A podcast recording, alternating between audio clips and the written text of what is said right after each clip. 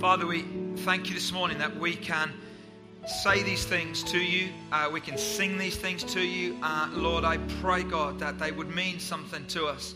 Lord, we're about to look in the Bible and look at some really difficult, very challenging issues, and it's going to raise up lots of stuff for us, lots of questions, lots of angst, perhaps in time places as well. But God, before we do that, we, all of us, Lord, can thank you for something in our lives.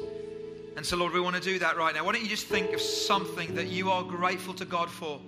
Whether you know, whether you say you follow God or not, whether you have been a Christian for a long time, whether you're just exploring it all, just something you're grateful for in your life. And just thank God for that right now this morning. God, our heart is filled with praises for Thee. Lord, I pray as we look at all of the difficult stuff of life that we're going to look at this morning, God, I pray that in and through that we'll see that there is lots that we can thank you for this morning. And we want to be a grateful, thankful people because you are such an amazing God. And everybody said, Amen. Amen. Why don't you take your seats? Why don't uh, resound and excel if you want to head out? And that would be fantastic. Hope you have a great morning, guys. You're looking at the same stuff that we're looking at as, our, as are our children in DZ. And if you haven't seen that new floor on the back, you really need to get out and have a look at that. That is absolutely amazing, as Simon said on the uh, video clip. Um, I'm speaking early this morning. Um, because I've got lots to say. but no, no, because we're going to worship at the end, okay, uh, and sing at the end and respond at the end and take communion at the end. And so I'm going to speak a, a little bit earlier um, on in our service this morning. Um, I want to ask you a question, and I want you to think about this, and perhaps then I'm going to ask you to discuss it slightly with the person next to you. But David was a man after God's own heart. That's what we're looking at in this series. In other words, he surrendered himself to God, and God said, you, boy, are a man after my heart, and I'm really glad about that. Now, I want to ask you a question this morning. When you have a heart for God, uh, uh, I wonder if you think this is true. When you have a heart for God, everything in life will work out fine. You will never experience difficulty, trouble, disappointment, or defeat. So, with the person next to you, agree or disagree? What do you think? Just, just like.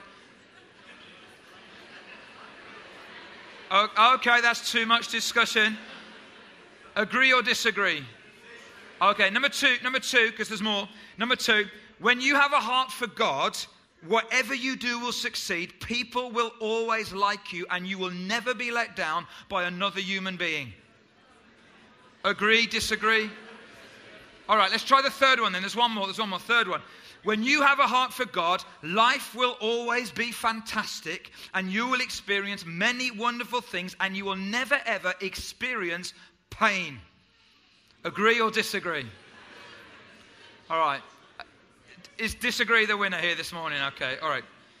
So, when David in 1 Samuel 16, in private, is anointed by the prophet Samuel on recommendation of God, on direction of God, to be the king, and so he's called because he has a heart after God. That's all private. So then in the next chapter, 1 Samuel 17, David then goes public, and as Simon skillfully led us through last week, he faces the giant Goliath, kills the giant Goliath, wins an amazing victory for Israel.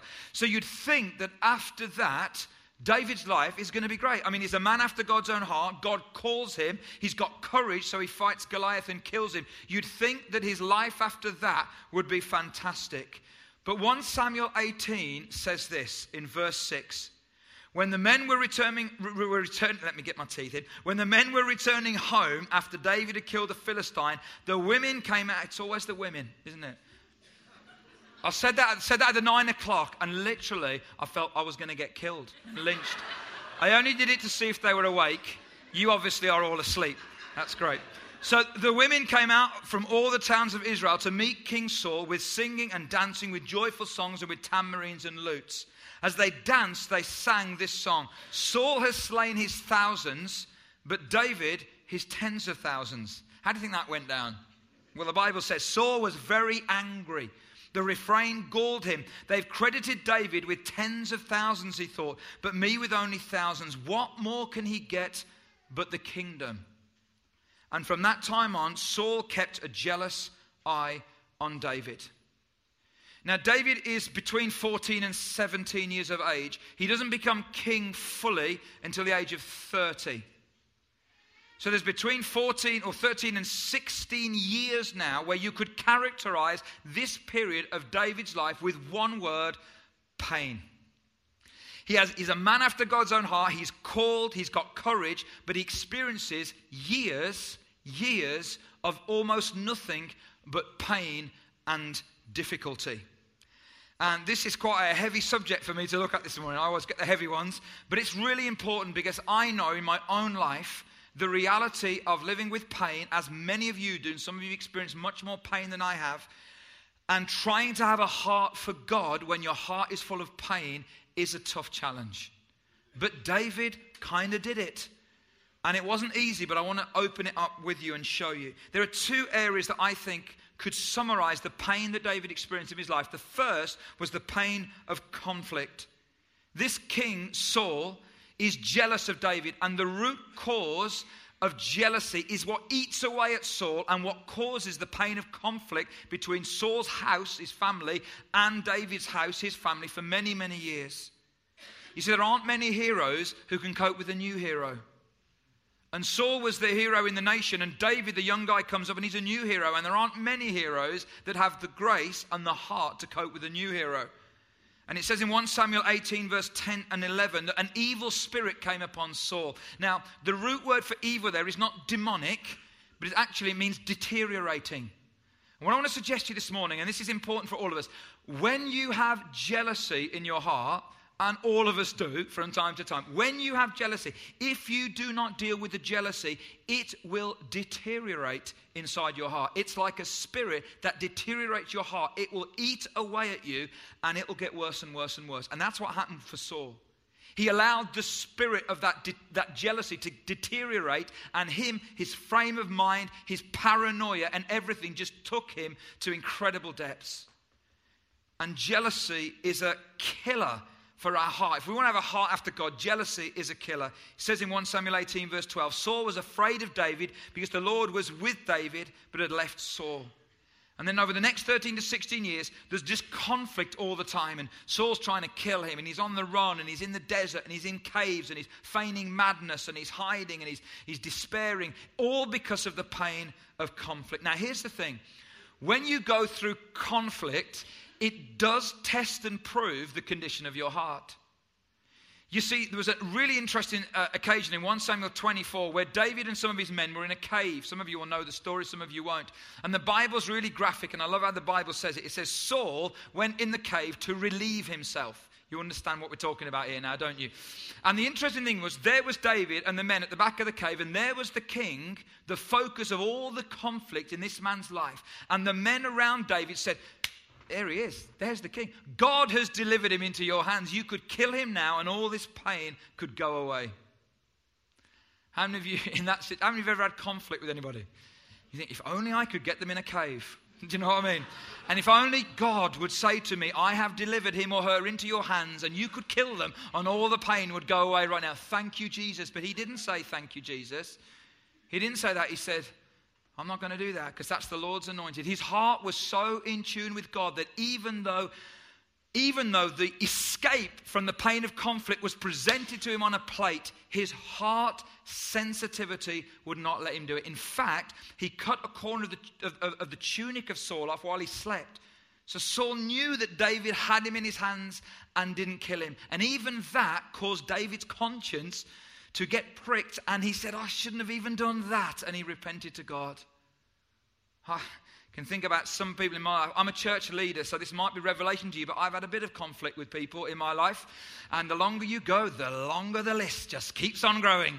And I just think of some people, oh, dear God, could I get them in a cave just for two minutes and just bless them? And uh, that would be awesome. And, and if God, and I'll tell you how it works. It works like this: that you're talking to someone, and their name comes up, and it's like, I've got them. And before you know it, you're speaking bad of them. David didn't do that. Even though the cause of his conflict was in his hands, his heart after God said, I can't do anything, and he let it go. That's an amazing test of the heart of this man.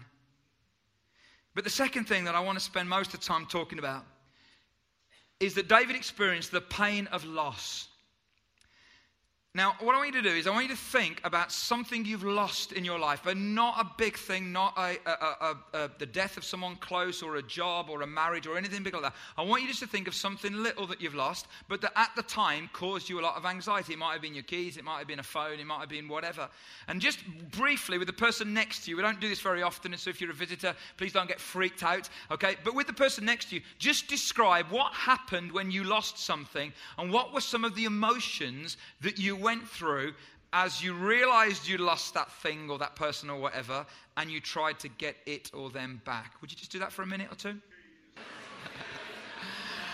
okay, I'm going to just call it to it. You're enjoying yourself far too much, and that's not allowed. So uh, just bring it in. When you, were, when you were talking about that, what, what were some of the emotions that you experienced that you talked about? Anyone want to suggest?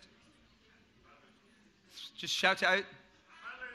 Panic. Panic. You realize you've lost it. What, what else? Stress, fear, I think I heard, disappointment.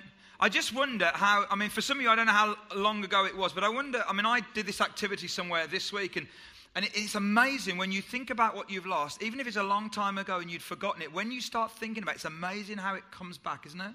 And the emotions and even the sights and the sounds and even smells of where you were, you suddenly think. And I shared this story with somebody when we'd lost Josh, our, um, eldest son, when he was very little in a big shock. Well, actually, I lost him when I was, I don't think Alison ever knows this. So here's confession time this morning. It was about 15 years ago, darling. I was in Merry Hill and, um, and I lost him, basically. I found him again. But that, it was literally a couple of minutes. It seemed like forever seemed like forever. It was just a couple of minutes, and the panic and the sweat and the everything. And then when you find him, and the relief that turns to, why did you run off? Do you know what I mean?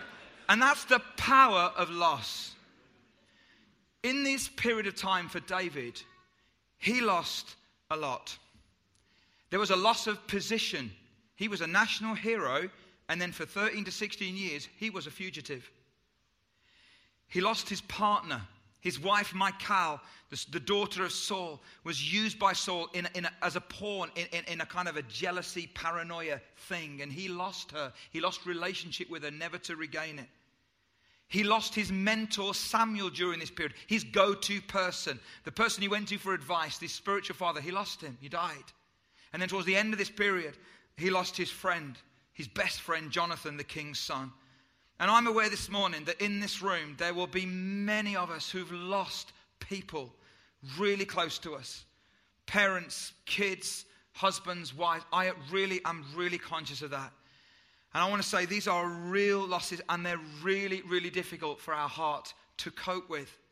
And I think I know a little bit in my own life of loss over the last two or three years. And my dad died three years ago, and we had to put our youngest son Simeon into care. He has severe special needs. And thank you for those of you that are praying for us. And 10 days ago, uh, he transitioned into some new accommodation. And it's a little difficult. We thought he was settling well, and he's not quite settling so well now. And so that's difficult. And so I understand a little bit about loss. And so I want to, I want to thank you for praying for us for that. But you know, sometimes when we come to think about losing people in our lives and losing things out of our lives, and I want to say this humbly and hopefully pastorally. Sometimes these things that we lose can be crutches that can reveal other things about our life. Now, let me say for right from the, from the outset, we need crutches. You break a leg, you need a crutch.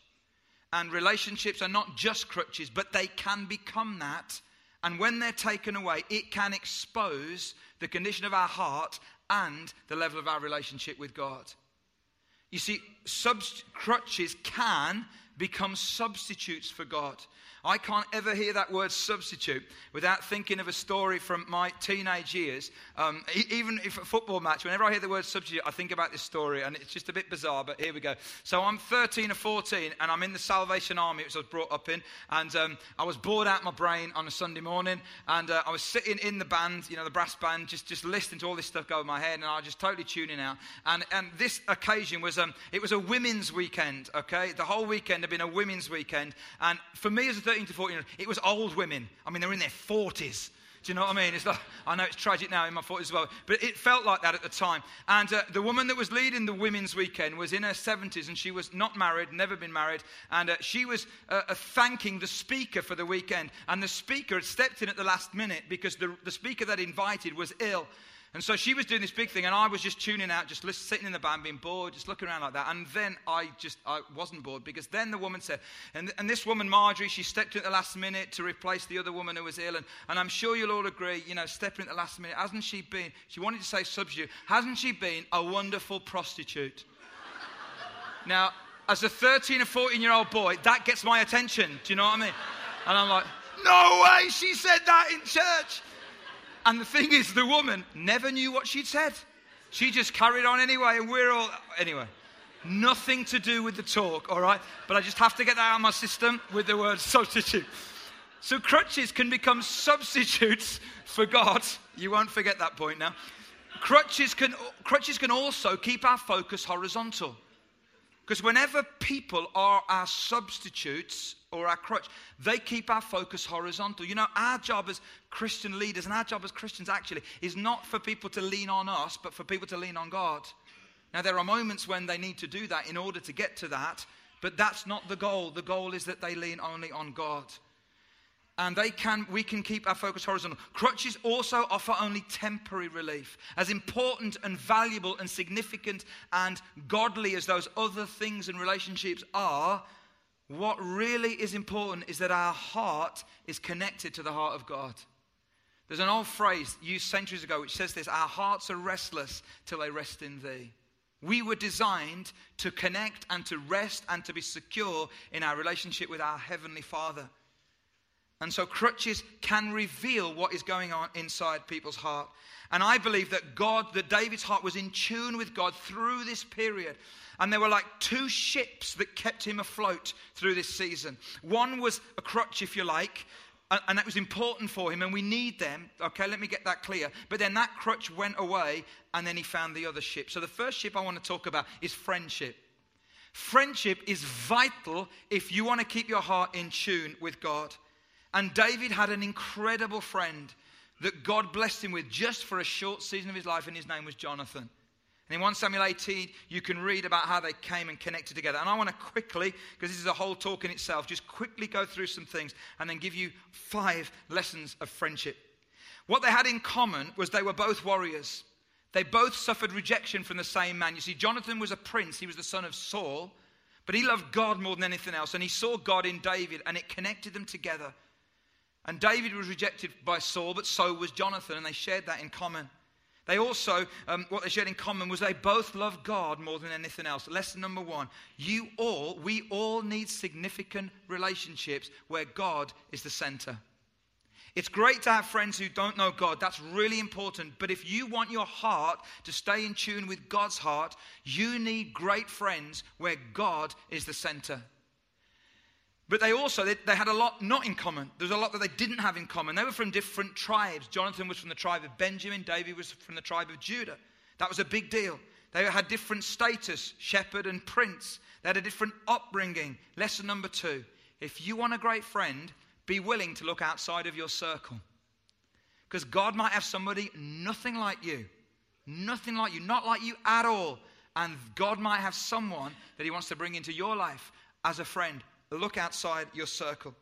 What they meant to each other, the cost of friendship to Jonathan. There was the loss of status in the family and in the nation.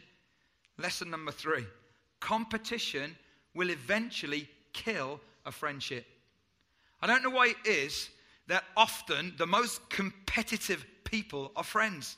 I don't know why that is. I don't think it's a male thing, I think it's, or a female thing. I think it's a both thing that often in friendships there can be a sense of competitiveness that comes into the friendships. But can I humbly suggest to you, competition will eventually kill a friendship. And Jonathan could have got competitive with David because, hang on a minute, hang on a minute, I'm the prince here, I'm going to become the king, and now you're anointed and you're in and, and all this. And he could have got competitive, but he didn't. He actually laid that down for the sake of the friendship, which was amazing. And what they gave to each other, Jonathan gave to David security. He was a friend behind his back. He gave him sight. In dark days, David couldn't see the future. You look between 1 Samuel 20 and 22, incredible stories there. And David's kind of like, Your dad's going to kill me, Jonathan. I'm never, it's never going to happen. And Jonathan comes along, and I can, I can see him as I read the story. I can see him shaking him and saying, You will make it. God has said it. You will make it. He gave him sight when he couldn't see. How many of you know we need that? There's been some times in my life when I just couldn't see the future. I just couldn't see anything. And I've needed friends who've come and they've given me sight when I couldn't see anything. We need that. We need strength. 1 Samuel 23, verse 6. And Saul's son Jonathan went to David and helped him find strength in God. There are some times when we can't do it on our own, we need someone to help us. And this ship of friendship kept David afloat in these early days, in these early months and, and years, really, after this whole conflict began. Lesson number four great friends stick with us through the tough times. Lesson number five Great friends love us enough to tell us the truth. Old Jewish proverb says, A friend is one who warns you. My favorite quote on friendship is from Oscar Wilde. It says, A real friend is someone who stabs you in the front. They love you enough to tell you the truth. I hope you've got people like that in your life. If you haven't, get them. Be open. Now, can I just say, the David and Jonathan friendship is incredibly intense, incredibly powerful. He only had one, and it only lasted a short time. So, we're not all going to get loads of these levels of relationship, but there are some things in this which I believe God wants us to have. So, I want to say to you this morning about friendship two things. Firstly, if you've got some great friends like this, value them. I'm going to challenge you before you leave today to tell a friend how grateful you are for their friendship. I want you to text them, Facebook them, Twitter, email them. After the service is finished, call them, speak to them, whatever it is you want to do, but tell them how valuable that friendship is to you and why it's valuable. And secondly, if you don't have these kind of friendships, please be open for them. Please say, God, would you send? And here's a thought. You might say, Oh, God, please would you send me a Jonathan, someone who's going to encourage me and strengthen me and help me find strength in God. And that's important. But why don't you also pray, God, you know, instead of like just God send me a Jonathan, why don't you say, God, send me a David? Send me someone who I could be a friend to who I could encourage, who I could strengthen, who I could help find strength in God. Because we all love Jonathans in our life, but how about some Davids? where we're the one who's actually encouraging and strengthening that other person. So there's the ship of friendship. The second ship that kept him afloat, and boy, this was the one when all those other relationships were out the way and all those other crutches were gone, and it was worship. It was just him and God. And I want to talk about that this morning. How do you know if someone is a worshiper of God or not? Is it how high they lift their hands on a Sunday morning, or the angle that they hold their hands, or the intensity of the screwed up face that they have when they're singing certain songs? It's nothing to do with that. And worship, sung worship when we gather is really important. But that isn't what I'm talking about this morning. What I'm talking about is our relationship with God. It's us and God connecting together and engaging in that connection. And I want to suggest to you this morning and this is just quick stuff for me, and there's loads more, but there's three things I think are really important for the life of David that reveal the worshiping heart of David through this period in his life. How do you know someone's a worshiper? Number one, by how you respond to pain and loss. By how you respond to pain and loss. You know, the Psalms were mostly written by David, not exclusively, but mostly. And they're kind of real, authentic, like this is how he was feeling, this is what he was going through. And if you look at the top of the Psalms, you often see uh, written by David from a cave in the desert or on the run or as a fugitive. A lot of the Psalms were written during this period of his life. And when I read them, I don't read David saying, God, thank you for the loss, thank you for the pain, it's so great, hallelujah. I don't hear any of that. What I do hear is a lot of real angst. Bible calls it lament. I do hear David saying, How can this happen? Like, why would you do this, God? Like, you know, I'm just like in despair. I hear a lot of genuine pouring out of heart. That's part of worship. You know that? That's part of connecting with God. God, how could you let this happen? But then what David does is by doing that and by being real and by being genuine and by being authentic, he doesn't stop there. He allows God to take him to a different place. He doesn't stop the pain of all that, but he allows God to take him to a different place where he then can declare things like this in Psalm 27 I'm confident of this. I will see the goodness of the Lord in the land of the living. Psalm 34 I sought the Lord, and he answered me, and he delivered me from all my foes. Psalm 62 He alone is my rock and my salvation. He is my fortress. I will never be shaken. You're a worshiper by how you respond to pain and loss. Not by denying it, not by pretending it doesn't hurt, not by thanking God for it, for the pain, but by seeking God through it. Am I saying, God, I don't understand it, I don't like it, I don't get it, but God, I want to get you. God, I want to know you. And that's what David did. The second way I know that someone's a worshiper is by who or what you turn to when life is tough. By who or what you turn to when life is tough. You know, there was a David, there was a David, there was a day when uh, later on in the story, in 1 Samuel 30, you read that David was now kind of king over his tribe, and there was, there was an army together. He was general, and he was out fighting the Amalekites. And while he was out fighting the Amalekites, they came back around the corner, as it were, and they raided the camp, and they took away all the wives and the kids and everything. And so when David and the soldiers came back to the camp, they were miffed with him. Not only was he personally experiencing loss, but they were miffed with him. The Bible says they were so miffed with him that they talked about stoning him. And what did he do? 1 Samuel 30, verse 6 says this But David found strength in the Lord his God. There was nowhere else to go, nothing else to do, but David found strength in the Lord his God. I want to put a picture up here that I've had of Facebook. When we have nothing left but God, we discover that God is enough. Some of you may read that as trite and as glib and as cliche. I want to tell you from my own life over the last couple of years, it ain't trite or glib or cliche for me. Putting my son into care and going through the pain and the grief of that on an ongoing basis, my dad, all of that, and lots of other stuff as well. And I know that lots of you have experienced more than I have.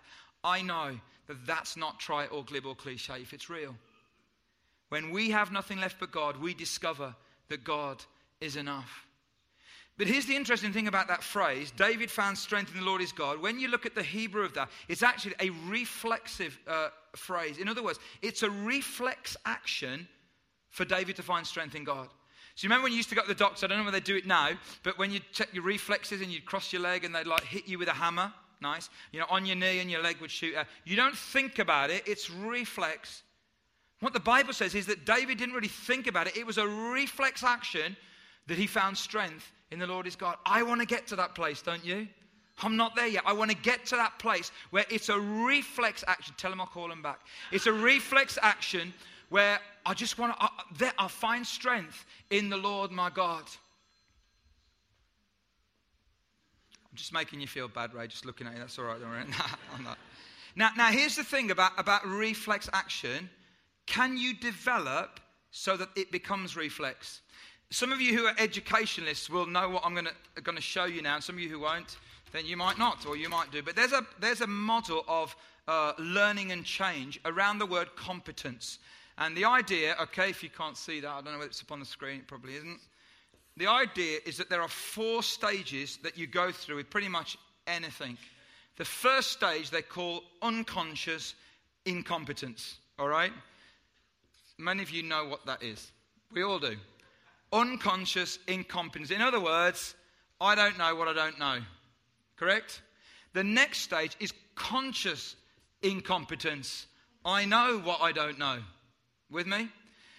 The next stage to that, though, is conscious competence. I know what I know. I can do it.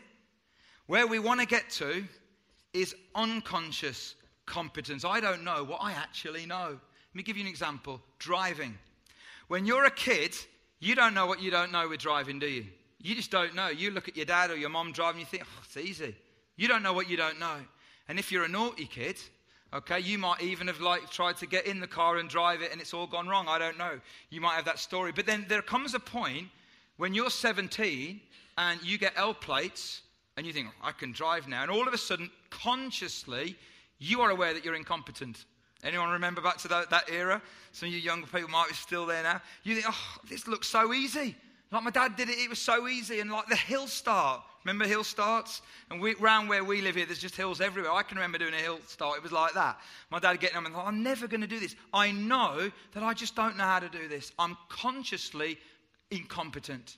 But then there comes a point of time when you pass your test, or hopefully before you pass your test, when you are consciously competent, you can drive. Remember that?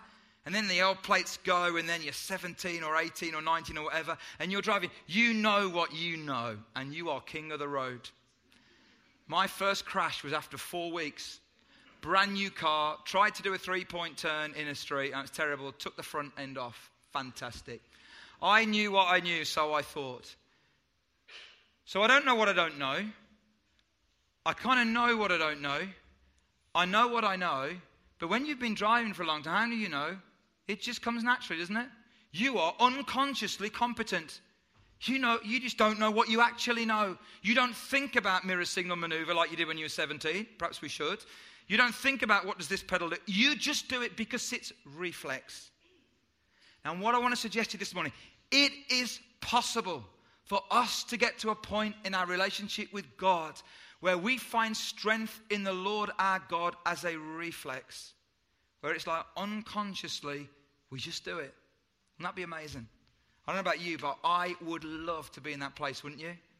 And for David, I think it comes because years ago, when he was encountering God on the hillsides with the sheep and the lion and the bear, he was learning what it is to find strength in God. Then Goliath came and he had to go through that and all these challenges. And, and as the losses kept coming, he got to a point where he lost everything. And his reflex response was to go to God. That's what I want in my life, don't you? So reflexively, he goes to God. I believe it's possible for us to get to a point where we find strength in God, not because we work really hard, not because we think, oh, yeah, I've tried everything else, I try that, but we just reflexively go to God. That's my goal, one of my goals in my spiritual life, to be that in tune, that reflex oriented, that I just go to God and find strength in Him. And the third thing how I know you're a worshiper is by what you stand on when everything is crumbling around you.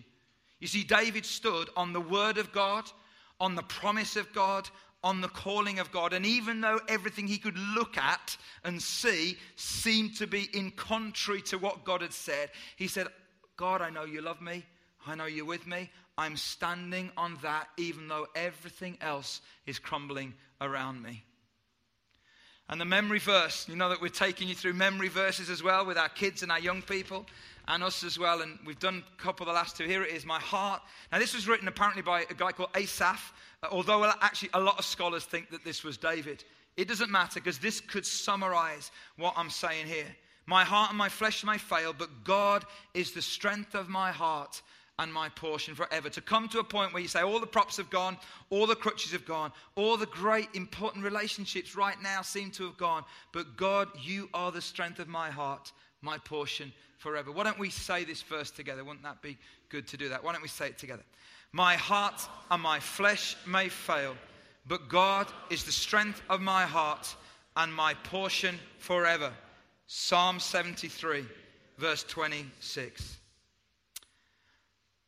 I want to finish this morning by telling you a real story. Not that, that what I've just said isn't a real story, because it is. But sometimes when you look at these Bible stories and they get locked away in history and in theology, and, and I want to tell you a real story that's happening right now. I want to show you a picture of a friend of mine. She's called Eleanor. And her two kids, Gabriel and Sarah. They're from Albania, from the northern part of Albania. Some of you know some of this story, I've said it before. I met Eleanor and her husband Tani, in 2006. I'd heard a lot about them, and uh, when I met them, I was really intrigued to meet them, and we met and we talked and we got to be friends and kept in contact with them uh, since then and seen them various times. And, and, and what I was intrigued about was that I'd heard that they were in a period of incredible conflict as a couple. Tanny was leading a church in the northern part of Albania. Ellen and his wife, they had two kids. These kids, obviously, Gabriel and Sarah, who were two years younger than they, they are now. And what had happened is that the conflict they went through went a little bit like this. Tanny's uncle was a shopkeeper. And on one day, a young guy in his 20s who was drunk came in and they got into an altercation with Tanny's uncle and pulled a gun on him. And Tanny's uncle shot him and killed him. And they live in a part of Europe, okay, Europe, which still operates something called the blood feud. It's horrific. And basically, the family of the, of, of the guy who was killed said, Right now, we now will wreak vengeance and revenge for what your family have done. But because Tanny's uncle didn't have any kids, they said, So we're going to find the best male in your family and we're going to kill him. And the best male in the family was Tanny, who was a pastor and the father of two. And when I met them in 2006, they'd been living under this conflict for several years. Now, under the blood feud, um, they wouldn't kill you if you were in your home, and they wouldn't kill you if you were in a church. So for years, they had to live like that. And when they came to the conference to listen to us speak, it took them hours because they had to sneak out the house at certain times and drive certain ways to get to us because they were so hungry for the Word of God. And I was like, wow. And they went through and lived through the pain of conflict. And then in the summer of 2010, they'd had enough really. And they were living in England, in Kent. And they had a visa and they were going to stay. And they were going to settle here and they were going to say, look, that's just too difficult. We can't lead the church there. We're under threat all the time. It's just too much conflict. We can't do it. And as they were in this, this uh, conference in the summer of 2010, there were a lot of people there. The prophetic guy was speaking. Right at the end, the prophetic guy points Tanny out and says, I think I've got a word for you. And this is the word that he gave him from Genesis 28, verse 15. I am with you and will watch over you wherever you go. I will bring you back to the land. I will not leave you until what I have until I have done what I have promised you. And then he said, and furthermore, I believe God is saying this that within two years, you're going to have political influence. That was the summer of 2010. In October, Tanny was shot and murdered in cold blood in the day. And I was sitting in a, in a coffee shop in America, I was at a conference, and I got a phone call from a friend of mine in Albania who told me this, and I just broke down, thought, no, God. We've been praying for him and talking to him for years, thinking, no, God. And then I met Eleanor and the kids uh, a month ago, six weeks ago, at the end of April, whenever that is. And I haven't seen them since Tanny was murdered. And so I had the opportunity to sit down and to connect again with her and to listen to the story. And I, what I'm going to tell you this morning is a tiny bit of the story of this amazing, incredible woman of God. And so I said, Eleanor, how did you get your head round hearing that word from God that I'm going to watch over you, so go back to the land. And that going to get political influence in two years. And then in three months, he's shot and murdered. How do you get over that? And she said that, well, this is what happened. She said, I knew under the blood feud that they wouldn't kill him if I was with him. So I made sure I was with him every day. The only day I was not with him was the day the man shot him. Said it was his day off and he went to work at the church. When he went, and popped into the church his day off, popped in to get something, and then he walked up the street to get to his car. And the fella, young fellow, who didn't even know him, he was in the family, he didn't even know him. He went up and said, "Are you Dritten Priage?" He said, "Yes," and shot him. So then, as, as Tanny hit the floor and he crawled and tried to get into a, into a, a, a shop, the guy, young guy, and then shot him in the head. And he was so jubilant with what he'd done, he got a gun in the air and he shot all the bullets into the air. An off duty policeman just over the road in a cafe saw him, came towards him. The man pointed his gun to shoot the policeman and he shot all his bullets so he couldn't shoot him. The man arrested him. In his pocket were a passport and tickets. He was going to shoot Tanny, which he did, and he was going to flee the country. But that didn't happen. And I said, How do you get your head round all of that? How do you get it? I mean, I mean, I mean God said, you, you, you, know, you felt that God said to you that you have political influence within two years. You know what she said? She says, well, amazingly, this. She said, when they arrested the man, they gave him four years in prison for that murder. A government official heard about it and came to visit me, and I told him what had happened. He got the sentence commuted, and the guy's in prison for a long time. But not only that, our denomination of churches don't have any political recognition in the country but the government official changed it. He said, and I sat there thinking, God said that within two years you'll have political influence. And as I sat and listened, I thought, how on earth do you get this all sorted in your head? Do you know what I mean? But you see, when you have a heart for God, and now let me tell you some of the pain she's gone through and is going through is real. But when you have a heart for God, you push through what you see and you see a different perspective. And I said to her, you know, how do you get your head around the guilt like you weren't there on that one day. She said, No, that was a big one for me. She says, and in worship, she said, in worship, I was crying out to God, God, why, why wasn't I with him on that day? Why did I leave him all on his own? And she said this, and she says, and God said to me, Eleanor, he wasn't on his own. I was with him. And then she said this to me, she says, and do you know what? They took Tanny. He was the only Christian man in the family. They could have taken any other men and they would have gone to a Christless eternity. But they took Tanny and he's with Jesus now. And actually, since his death, several of the men in Tanny's family have now come to faith. She says this Tanny was the national uh, coordinator for March for Jesus. And we did March for Jesus in all the big cities, but we never did it in our own city of Shkodra. Tanny always said, We'll only ever do it when there's something really significant. And she said this to me On the day of his funeral, there are a thousand people walking behind a coffin and a great big cross through the streets of Shkodra to bury Tanny. She says, That was the March for Jesus. And as I sat there listening to this, I thought, Dear God, this is like, I can't even believe this is happening, you know? So here's a woman in her early 30s. And let me tell you, there's been lots and lots of months and weeks, and there will be, of just pain and despair and desolation. But through it all, she's finding a way to keep her heart in tune with God and to see God and to seek God and search for God through all of that. There was one bit she said that she found really difficult, and that was to forgive the family. Because up until this point, when, when the guy killed him, their family elders had been to each other and tried to negotiate their way out of it, and the, the other family were just so unforgiving and everything. She said, I found it really difficult to forgive them. And one day, my nine year old son Gabriel said, Mummy, we have to forgive them because that's what Jesus has told us to do. She says, and in that moment, it was like the Holy Spirit just broke something inside of me, and I learned to forgive them. And that was led by her nine year old son. And you know, now what she's doing now is she's leading the church, and that's a big deal. I mean, some of you women think you're women in a man's world. It's nothing to compare to what she's like, honestly. She's leading in a part of Albania, which is Europe, but you wouldn't think it is. As a woman, you don't speak, you're, in, you're looking after the kids, you certainly don't lead a church. She's leading the church. She's also, they are visiting 40 families who are locked in their houses for fear because of the blood feud. She set up a national charity to try and bring to an end this incredibly barbaric uh, system of the blood feud. God's using her in absolutely amazing ways. And the two things that have helped her and are helping her are friendship and worship. I want you to show this picture. This is the friends that she brought to the conference with. This is this is Tanny's brother, who's also become a Christian. This is her sister. This is her sister in law. And the other guys are friends. And some of these guys have become Christians through Tanny's life and through Tanny's death. And when they came to the conference, they sat together, and I watched them a lot through the few days I was with them. And I thought, you guys have such a love for each other. And she says, and that's come through the fire of pain. You have such a love for one another. You have such an intensity. And I thought, wow, God is an amazing God, isn't He? That out of pain and conflict and loss can bring fantastic. Listen, she would rather have her husband back. Let me be really clear about that. She would rather have her husband back. He's her best friend, her mentor, her lover, all of that. But she hasn't got that. But what she has got is God.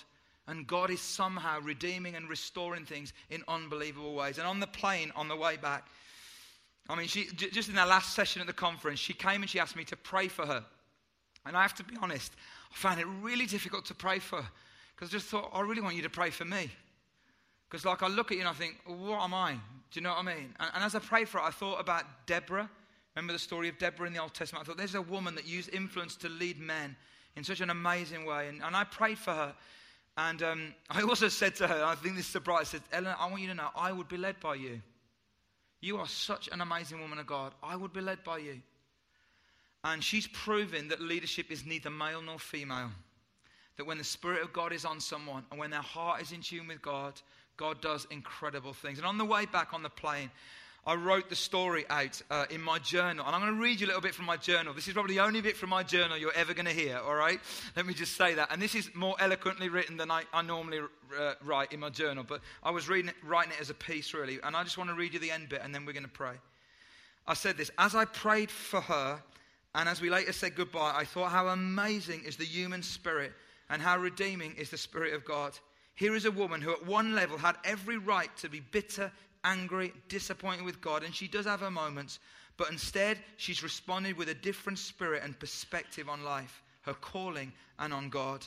Here is genuinely a person with a heart after God's own heart, with all the pain she's experienced, the conflict and now loss, she is discovering and proving that God is her best friend. And I know that's a dramatic story, but I want you to hear that story because I want you to know that it's not just in the Bible, but it's in the story of real people's lives that, with the pain of conflict and loss, they are experiencing the power of God. And I want to encourage you this morning. You may be experiencing conflict right now. You may have experienced or are experiencing loss. There are two amazing ships that God has provided for you friendship and worship, where reflexively we go to God when there is nothing else to go to. Can we pray?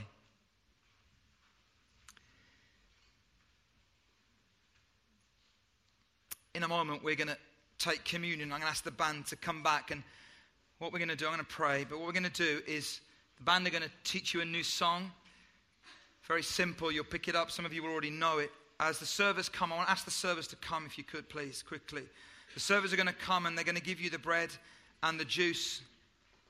And let me just pray. Father God, I just want to pray this morning for just such a presence of your spirit. God, these issues are real. I don't want to be glib or trite or emotional in, a, in the wrong way. But God, I want to pray, Lord, for every person. Lord, it's a choice about how we respond to life. Whether our heart gets bitter or whether our heart kind of gets better and moves on with you. And God, I know my own life and in the life of Eleanor and other people that it's possible for both. And I know that the choice is down to me of how I choose to respond to what life throws at me. And God, I want to pray this morning for every person in this place that we would just make a conscious decision right now. A conscious decision that we are going to pursue you. We are going to have a heart after God's own heart. In conflict, we want to keep our heart pure. In loss, we want to bring our loss to you. We want to bring the pain to you. We want to bring all that to you. God, we want to seek you through that. You are not our God just because you provide and make us feel better. You're our God. And when everything else is crumbling around, you're still our God. And God, we want to be a people after God's own heart. So, Lord, as we eat and drink today, I just pray, God, that we would so engage with you. And, Lord Jesus, by your Spirit, that you would set some of us free. I pray for liberation today. I pray for, God, just a sense of letting go for some of us. Just the beginning of a breathing some stuff out and just of experiencing your presence in our hearts and in our lives. And then as we worship, Lord, I pray that we would worship you. We would find strength in the Lord our God. Hallelujah. You know, at the uh, nine o'clock, uh, Andy Hancock, our youth leader, was there. And at the end, he came to me and said, Yesterday he went to Liverpool to see his nan. And it's a bit of a dementia theme, I suppose, with Claire's, what she shared. But his, his nan's in a care home and she doesn't recognize any of the family now. So she doesn't recognize her daughter, doesn't recognize Andy, doesn't recognize anybody. But she says, but when we walked in, she was listening to a, a song of hymns and she was singing every single word of the hymns. She's like, oh, she didn't recognize. And then she turned to my cousin and she said, God's good, you know. Now, there's medical people here, and you'll convict, there's all kind of medical explanations. I choose to believe that there's something in that woman of an unconscious competence, of a reflex. Do you know what I mean? That actually has been built over time that says God is good. And she couldn't recognize any of the names of her family, but God is good. I want to pray for you this morning. I want to pray for you. And uh, for those of you that got to leave this place and you're carrying pain and conflict and loss, I hope nothing that I've said has been glib or trite in any way. If, if it's come across like that, then I'm sorry. That's not my heart at all. I know it's tough to go through what you're going through, but I also know that God is God and He is good. He is good. David experienced it. My friend Ellen has experienced it. Many of you in this room could come up and give testimony to what I've been speaking about this morning. But some of you are going through it right now. And it's too early for you to do that. Hang on to God. I want to encourage you. Send a text. Let a friend know that you value their friendship. Will you do that today? As a response, would you do that before you leave, if you can? Just send it. Wouldn't it be great if just loads of texts and emails or messages were going out saying, I really value you. You're a friend that helped me. Thank you for that. Do that. But let's not forget that when everything else crumbles, God doesn't. God is with us. We've got to reflexively find strength in the Lord our God. So, shall we pray as we finish? The Lord bless you and keep you. The Lord make his face shine upon you and be gracious to you. The Lord turn his face towards you and give you peace. Be blessed today as you leave this place.